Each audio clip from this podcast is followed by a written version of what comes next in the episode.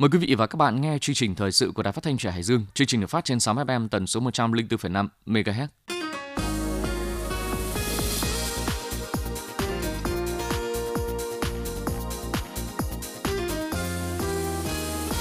Chương trình hôm nay thứ Bảy ngày 28 tháng 1 có các nội dung chính sau đây. Coi trọng chất lượng kết nạp đảng viên, tổ chức lễ phát động Tết trồng cây tại Chi Linh. Hải Dương vượt 16% chỉ tiêu hiến máu nhân đạo năm 2022. Những nghệ nhân giữ nghề tiểu thủ công nghiệp truyền thống. Tin trong nước và thế giới, Thủ tướng Chính phủ Phạm Minh Chính chủ trì họp thường trực chính phủ để đánh giá tình hình Tết và triển khai nhiệm vụ sau Tết. Lao động Việt Nam đóng góp tích cực tại Nhật Bản.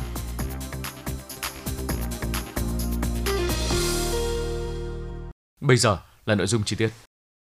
Thực hiện chỉ thị số 19 của Ban Thường vụ tỉnh ủy về đẩy mạnh công tác kết nạp đảng viên trong giai đoạn mới, trong năm 2022, các cấp ủy tổ chức đảng trong toàn đảng bộ tỉnh đã thực hiện đồng bộ nhiều giải pháp tạo nguồn phát triển đảng viên, đảm bảo số lượng và coi trọng chất lượng. Nghị quyết Đại hội Đảng bộ tỉnh lần thứ 17 đề ra chỉ tiêu mỗi năm kết nạp 2.200 đảng viên. Năm 2022, toàn tỉnh kết nạp được 2.278 đảng viên mới, vượt chỉ tiêu 78 đảng viên và tăng 485 đảng viên so với năm 2021. Chất lượng đảng viên mới kết nạp được nâng lên rõ rệt rệt. Trong số 2.278 đảng viên mới kết nạp, có 1.458 đảng viên độ tuổi đoàn thanh niên, đặc biệt đảng viên mới là học sinh, sinh viên và công nhân tăng mạnh. Kết quả công tác phát triển đảng viên trong năm qua thể hiện sự quan tâm và nhận thức đầy đủ của cấp ủy từ tỉnh đến cơ sở để tiếp tục thực hiện tốt chỉ thị số 19 trong năm 2023, Ban Thường vụ tỉnh ủy yêu cầu các huyện ủy, thành ủy, thị ủy và đảng ủy trực thuộc tỉnh ủy chủ động xây dựng kế hoạch, phân công các đồng chí cấp ủy viên phụ trách kiểm tra đôn đốc công tác kết nạp đảng viên ở cơ sở,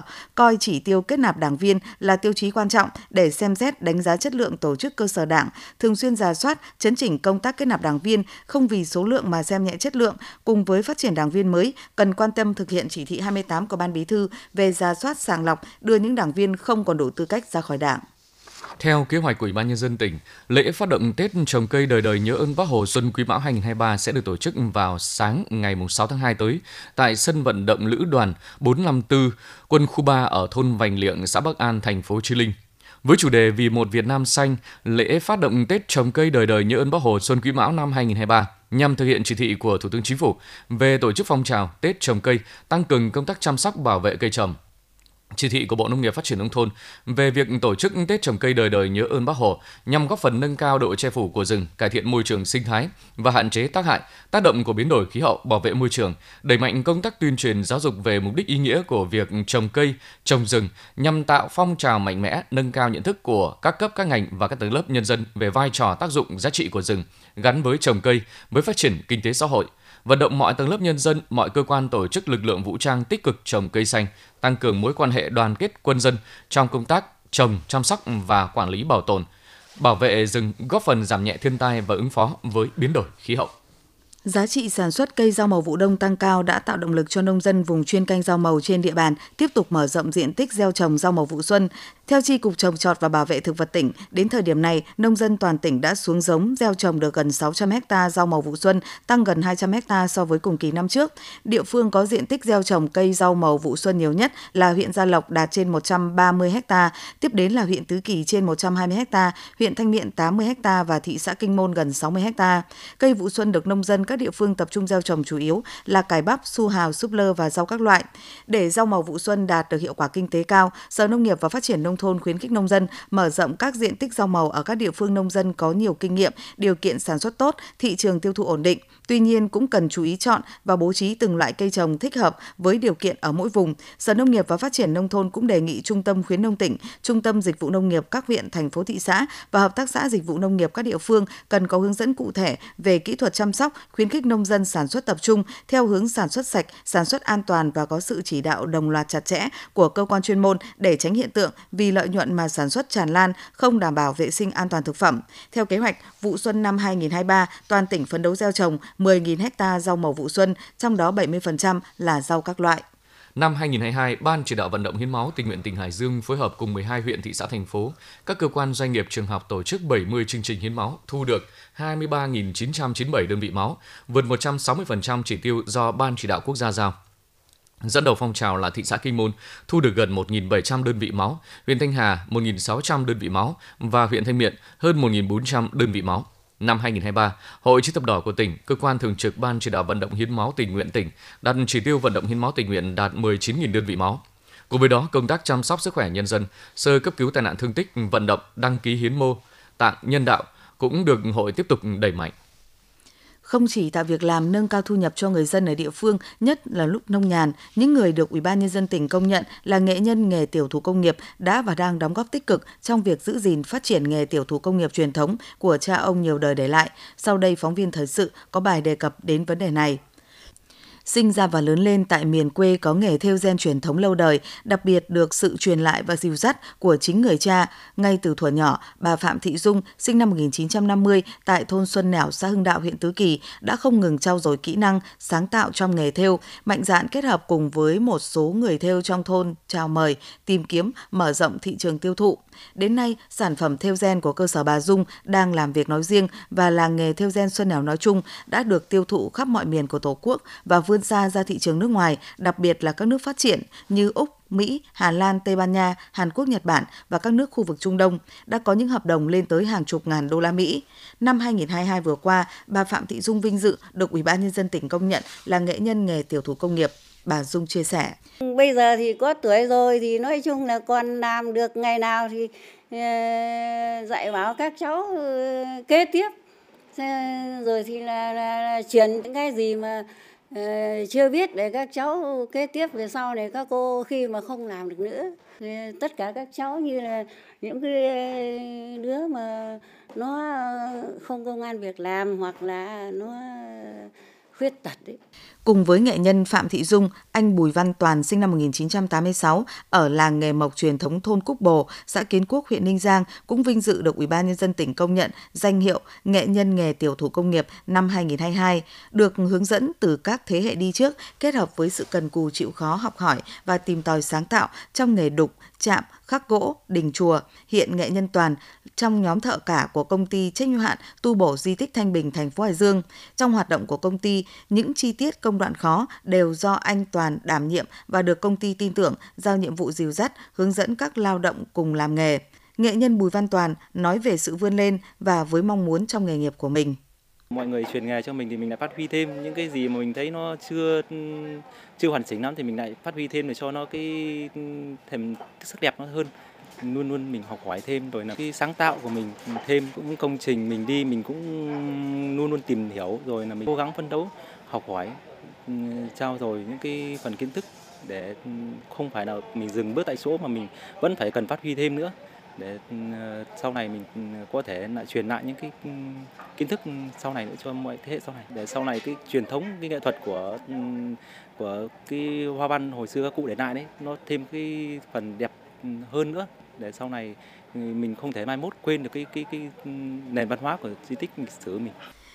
Nghệ nhân Phạm Thị Dung và nghệ nhân Bùi Văn Toàn chỉ là hai trong số 6 nghệ nhân nghề tiểu thủ công nghiệp truyền thống đã được Ủy ban nhân dân tỉnh công nhận và vinh danh trong năm 2022 vừa qua. Được biết từ năm 2012 bắt đầu tổ chức bình xét công nhận danh hiệu nghệ nhân nghề tiểu thủ công nghiệp truyền thống đến nay, trên địa bàn tỉnh đã có 61 cá nhân vinh dự được Ủy ban nhân dân tỉnh công nhận danh hiệu này. Đây đều là những nghệ nhân đã và đang tham gia đóng góp tích cực tạo việc làm, nâng cao thu nhập cho lao động, khôi phục duy trì và phát triển ngành nghề tiểu thủ công nghiệp truyền thống trên địa bàn tỉnh, đặc biệt là các nghề truyền thống có tiếng vang, có uy tín trên thị trường mà cha ông ta đã gìn giữ lưu truyền.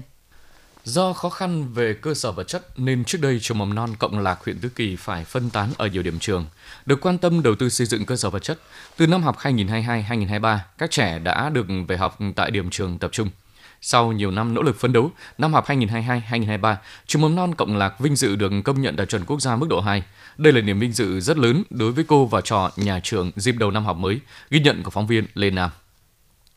Năm học 2022-2023, trường mầm non Cộng Lạc có gần 300 trẻ ở 11 nhóm lớp. Hiện nay, 100% giáo viên của trường đều đạt chuẩn và trên chuẩn. Với phương châm lấy trẻ làm trung tâm, những năm qua tập thể giáo viên của trường tích cực ứng dụng công nghệ thông tin trong dạy và chăm sóc trẻ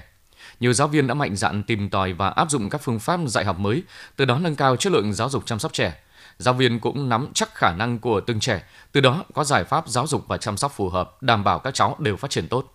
Công tác chăm sóc sức khỏe và dinh dưỡng cho trẻ tại trường cũng được đặc biệt quan tâm. Các bữa ăn bán chú đều được bố trí khoa học phù hợp từng lứa tuổi. Chính vì vậy, tỷ lệ trẻ suy dinh dưỡng, thừa cân béo phì cuối mỗi năm học đều giảm mạnh chị Nguyễn Thị Minh Huyền ở thôn Hàm Hy, xã Cộng Lạc có con đang gửi tại trường mầm non Cộng Lạc tâm sự.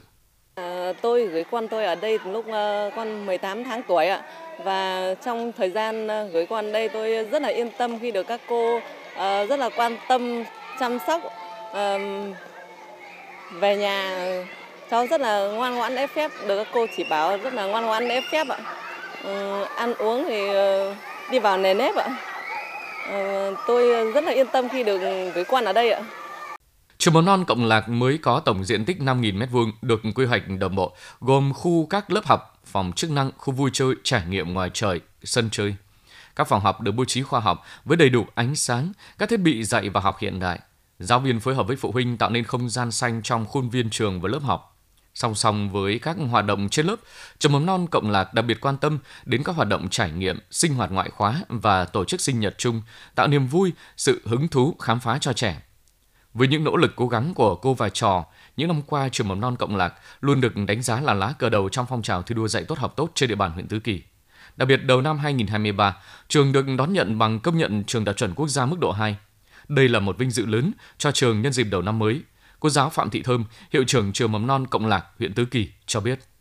À, trong năm học vừa qua thì trường mầm non Cộng Lạc à, đã đạt được à, tiêu chuẩn đề ra đó là đạt trường mầm non đạt chuẩn mức độ 2 thì để đạt được cái kết quả này thì đã nhà trường đã phải cố gắng rất nhiều. Trong đó có sự phối hợp nỗ lực của mỗi cán bộ giáo viên nhân viên trong nhà trường sự quan tâm từ ờ, địa phương lãnh đạo phòng giáo dục và đặc biệt là sự phối hợp ủng hộ cũng như tin tưởng của phụ huynh học sinh. Ờ, tất cả những à, sự nỗ lực trên thì đã tạo được thành quả của nhà trường và trong giai đoạn tiếp theo thì chúng tôi sẽ cố gắng là nâng cao chất lượng chăm sóc giáo dục trẻ và phát huy những thành tích đã đạt được cũng như khắc phục những cái tồn tại của nhà trường thì sẽ cố gắng là giữ vững danh hiệu và cũng như là nâng cao chất lượng để đưa lên nhà trường mỗi ngày một phát triển hơn. Lãnh đạo trường mầm non Cộng Lạc xác định bằng công nhận trường đạt chuẩn quốc gia mức độ 2 là vinh dự to lớn, đồng thời cũng đặt ra yêu cầu cô và trò nhà trường tiếp tục nỗ lực hơn nữa trong những năm tiếp theo để duy trì cũng như nâng cao hơn nữa chất lượng dạy và học để các bé được phát triển toàn diện. Sở Giáo dục và Đào tạo vừa có văn bản hướng dẫn chuyển đổi môn học lựa chọn cụm chuyên đề học tập trong chương trình giáo dục phổ thông 2018 cấp trung học phổ thông và giáo dục thường xuyên. Theo đó, việc lựa chọn môn học cụm chuyên đề học tập của học sinh cần giữ ổn định đến hết lớp 12. Trong trường hợp đặc biệt, học sinh có nguyện vọng chuyển đổi thì được thực hiện vào cuối năm học. Học sinh khi được chấp thuận cho chuyển đổi phải cam kết tự bổ sung kiến thức, kỹ năng của chương trình môn học mới, cụm chuyên đề học tập mới. Các trường có giải pháp hỗ trợ học sinh chuyển đổi bổ sung kiến thức, kỹ năng của môn học mới, quan tâm kiểm tra đánh giá kết quả tự bổ sung kiến thức, kỹ năng của học sinh, đảm bảo học sinh đủ năng lực học tiếp môn học mới. Sở Giáo dục và Đào tạo cũng lưu ý các học sinh chuyển trường trường tiếp nhận cần bố trí cho học sinh được học lớp cho tổ hợp môn học và cụm chuyên đề học tập trùng với trường cũ. Nếu không đáp ứng được, bố trí cho học sinh lớp học phù hợp nhất.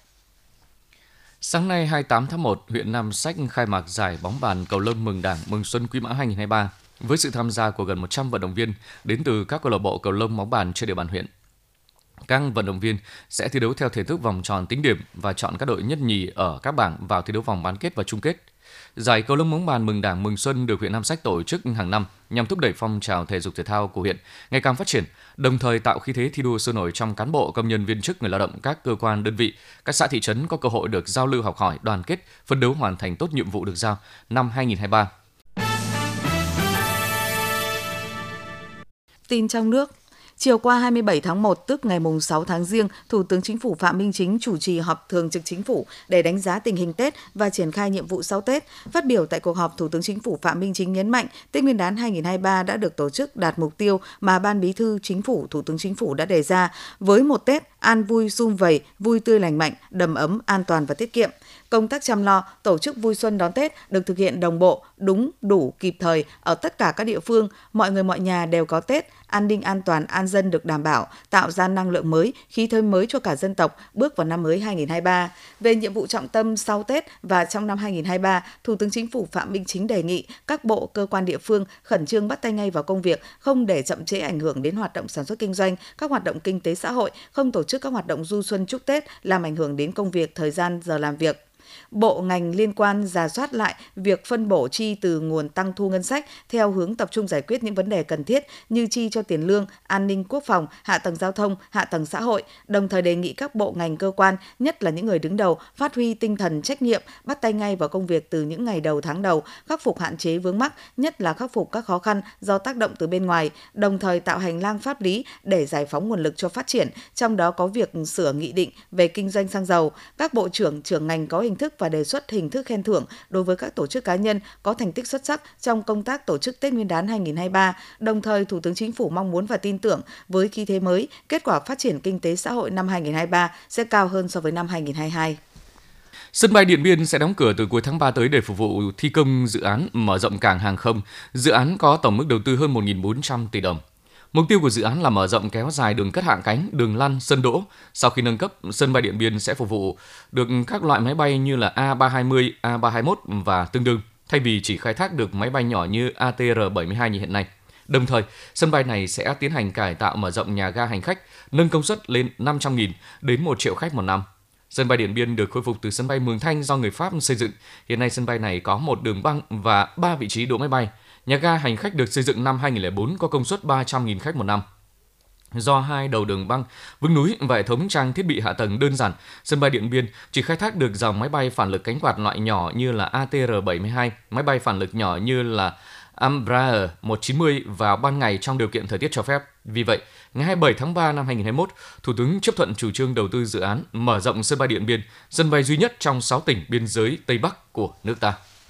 Trong một tuần nghỉ Tết Nguyên đán Quý Mão, Tổng công ty Quản lý bay Việt Nam đã điều hành an toàn 13.657 chuyến bay cất hạ cánh tại các sân bay toàn quốc và bay quá cảnh. Ba sân bay quốc tế lớn là Tân Sơn Nhất, Nội Bài và Đà Nẵng đón số chuyến bay cất và hạ cánh nhiều nhất vào những ngày cuối cùng của kỳ nghỉ Tết, tức là ngày mùng 5. Riêng trong ngày này, tại sân bay Tân Sơn Nhất đã có 918 chuyến cất và hạ cánh. Tổng công ty Quản lý bay Việt Nam đánh giá dịp Tết năm nay, thời tiết tại tất cả các khu vực trong cả nước nhìn chung là tương đối ổn định. Các hệ thống thông tin dẫn đường giám sát hoạt động ổn định, thông suốt, phục vụ công tác điều hành bay, các cơ sở cung cấp dịch vụ của tổng công ty đã phối hợp hiệp đồng chặt chẽ với các cơ quan đơn vị liên quan, chủ động phối hợp với các hãng hàng không, bám sát kế hoạch bay chi tiết hàng ngày, chủ động triển khai công tác quản lý luồng không lưu để giảm thiểu việc tàu bay phải bay chờ nhiều do quá tải tại một số sân bay có mật độ bay đông. Theo dự báo, sản lượng các chuyến bay cất và hạ cánh tại các sân bay Nội Bài và Tân Sơn Nhất sẽ tiếp tục tăng từ nay đến hết ngày mùng 8 Tết Nguyên đán Quý Mão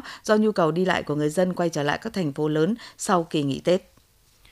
Rút ngắn thời gian xét tuyển đại học, quy định mới về cách tính và áp dụng điểm ưu tiên là hai điểm mới nổi bật trong tuyển sinh đại học năm 2023.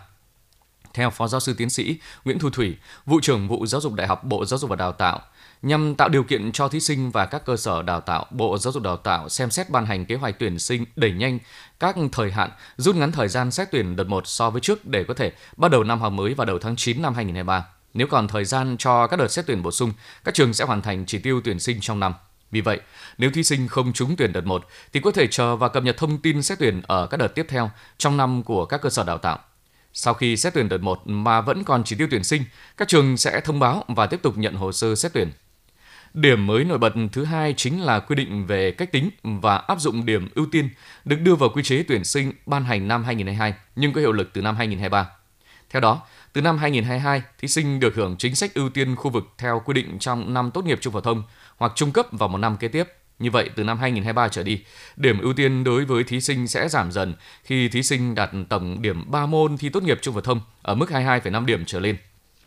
Theo đó, nếu thí sinh đạt tổng điểm từ 22,5 điểm trở lên, khi quy đổi về điểm theo thang điểm 10 và tổng điểm 3 môn tối đa là 30, mức điểm ưu tiên mà thí sinh được hưởng được tính theo công thức sau. Điểm ưu tiên bằng 30 trừ tổng điểm đạt được chia cho 7,5 nhân với mức điểm ưu tiên theo quy định của quy chế. Với cách tính này, một học sinh khu vực 1 thì đạt 22,5 điểm trở xuống thì được cộng 0,75 điểm ưu tiên khu vực. Nhưng nếu thí sinh đó đạt 27 điểm thì điểm ưu tiên chỉ còn 0,3 và đạt 29 điểm chỉ còn 0,1 điểm ưu tiên khu vực. Tin thế giới, Theo thống kê mới nhất, lao động Việt Nam tại Nhật Bản đang chiếm đa số trong nhóm lao động nước ngoài. Lao động Việt Nam cũng như những lao động nước ngoài khác là một động lực quan trọng đóng góp vào quá trình phục hồi của Nhật Bản, nền kinh tế lớn thứ ba thế giới sau đại dịch COVID-19. Theo thống kê của Bộ Y tế Lao động và Phúc lợi Nhật Bản, tính đến tháng 10 năm 2022, có trên 1,82 triệu nước ngoài đang làm việc tại Nhật Bản, trong đó người lao động Việt Nam đông nhất lên tới 462.384 người, chiếm 25,4%. Tiếp đó là lao động Trung Quốc chiếm 21,2% và Philippines Philippines là 11,3%. Đa số lao động người Việt là thực tập sinh, kỹ năng và đây là nguồn cung cấp quan trọng cho các ngành nghề đang thiếu lao động trầm trọng của Nhật Bản. Theo nghiên cứu của cơ quan hợp tác quốc tế Nhật Bản, với tình trạng giảm dân số hiện nay, đến năm 2030, Nhật Bản có thể cần thêm 630.000 nhân lực nước ngoài. Nhật Bản gần đây đang có những động thái cải thiện môi trường làm việc, tăng chế độ đãi ngộ với lao động nước ngoài để thu hút thêm nguồn lao động mới trong tương lai, nhất là lao động chất lượng cao trong các ngành sản xuất chế tạo để đảm bảo quá trình vận hành của nền kinh tế. Trong bối cảnh đồng yên đang xuống thấp, lương cơ bản không tăng nhiều, Nhật Bản không còn là lựa chọn của nhiều lao động nước ngoài. Nếu muốn đưa Nhật Bản trở thành điểm đến lý tưởng của lao động nước ngoài, đặc biệt là các lao động có tay nghề cao, chính phủ Nhật Bản cần phải có những chính sách mạnh mẽ hơn nữa trong thu hút lao động từ các nước. Ngày hôm qua 27 tháng 1, đại sứ quán và lãnh sự quán của nhiều nước tại Haiti đã tạm thời phải đóng cửa và khuyến nghị công dân nước mình hạn chế di chuyển do các cuộc biểu tình đang có xu hướng gia tăng bạo lực tại nước này. Cụ thể, Đại sứ quán các nước Tây Ban Nha, Mexico và Pháp kêu gọi công dân nâng cao cảnh giác đối với những đối tượng khả nghi. Đại sứ quán Mỹ đăng tải trên mạng xã hội thông điệp của Thứ trưởng Ngoại giao phụ trách các vấn đề Tây bán cầu Brian An Nichols lên án tình trạng bạo lực băng đảng vốn đã sát hại nhiều đặc vụ của lực lượng cảnh sát quốc gia Haiti và kêu gọi những người biểu tình bình tĩnh. Những động thái nêu trên diễn ra một ngày sau khi xảy ra bạo động tại Haiti với các vụ tấn công nhằm vào dinh thự của Thủ tướng Ariel Henry buộc các trường phải tiếp tục đóng cửa. Lo ngại bạo loạn tại Haiti, chính phủ Bahamas đã yêu cầu tất cả các nhân viên ngoại giao nước này rời Haiti ngay lập tức. Nước Cộng hòa Dominicana cho biết đang theo dõi chặt chẽ tình hình ở Haiti và sẽ thực hiện mọi biện pháp cần thiết để duy trì an ninh và hòa bình ở biên giới chung. Từ Bắc Mỹ, chính phủ Canada cũng bày tỏ quan ngại và khẳng định sẽ ủng hộ các giải pháp chấm dứt bạo lực đang hoành hành ở Haiti. Nắng chiều lung linh hoa vàng, chờ tia nắng về trong ánh mùa sang. Gió mãi mơn man trên đôi môi hồng, người em yêu tìm quên trong cuộc sống. Bướm vẫn tung tăng bay la đà, mặc trời mây buồn nhiệt trôi thiết tha. Ánh mắt mơ trong nơi xa vời, chờ mùa xuân đến đêm buồn vui. Rừng xuân nơi xin lặng xa heo mây để chim muôn quay về với muôn cây. Tình xuân nơi xin dệt mối yêu thương từ bao nhiêu năm, tình sâu muôn hướng này gió hay cuốn từng lá rơi, và nắng hay chiếu màu thắm tươi, cùng những tiếng hát điệu nhạc dâng chơi vơi dồn ta say trong biển khơi. Nắng chiếu lung linh muôn hoa vàng, chờ tia nắng về trong ánh mùa sang. Gió mãi mơn man trên đôi môi hồng, người yêu yêu tình quên trong cuộc sống. Bướm vẫn tung tăng bài la đà, mặc cho mây buồn nhiệt trôi thiết tha trong nơi xa vời. Chờ mùa xuân đến đêm buồn vui.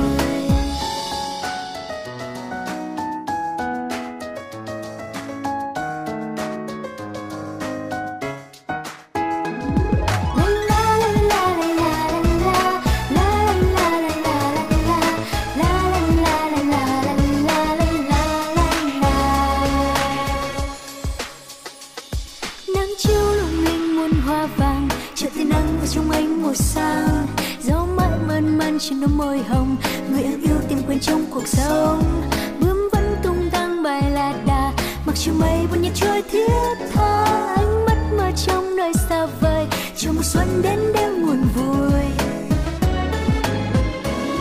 Rừng xuân nơi xin lặng xóa hương mây để chim muôn quay về với muôn cây. Tình xuân nơi xin dệt mối yêu thương, từ bao nhiêu năm tình sâu muôn hướng nắng chiếu màu thắm tươi. Cùng những tiếng hát điệu nhạc dân chơi vơi dồn ta say trong biển khơi. La la la la la la la la la la la la la la la la la la la la bướm vẫn tung tăng bài la đà, mặc cho mây buồn nhẹ trôi thiết tha. Ánh mắt mơ trong nơi xa vời chờ mùa xuân đến đêm nguồn vui trong nơi xa vời. Chờ mùa xuân đến đêm nguồn vui. Anh mắt mơ trong nơi xa vời. Chờ mùa xuân đến đêm nguồn vui.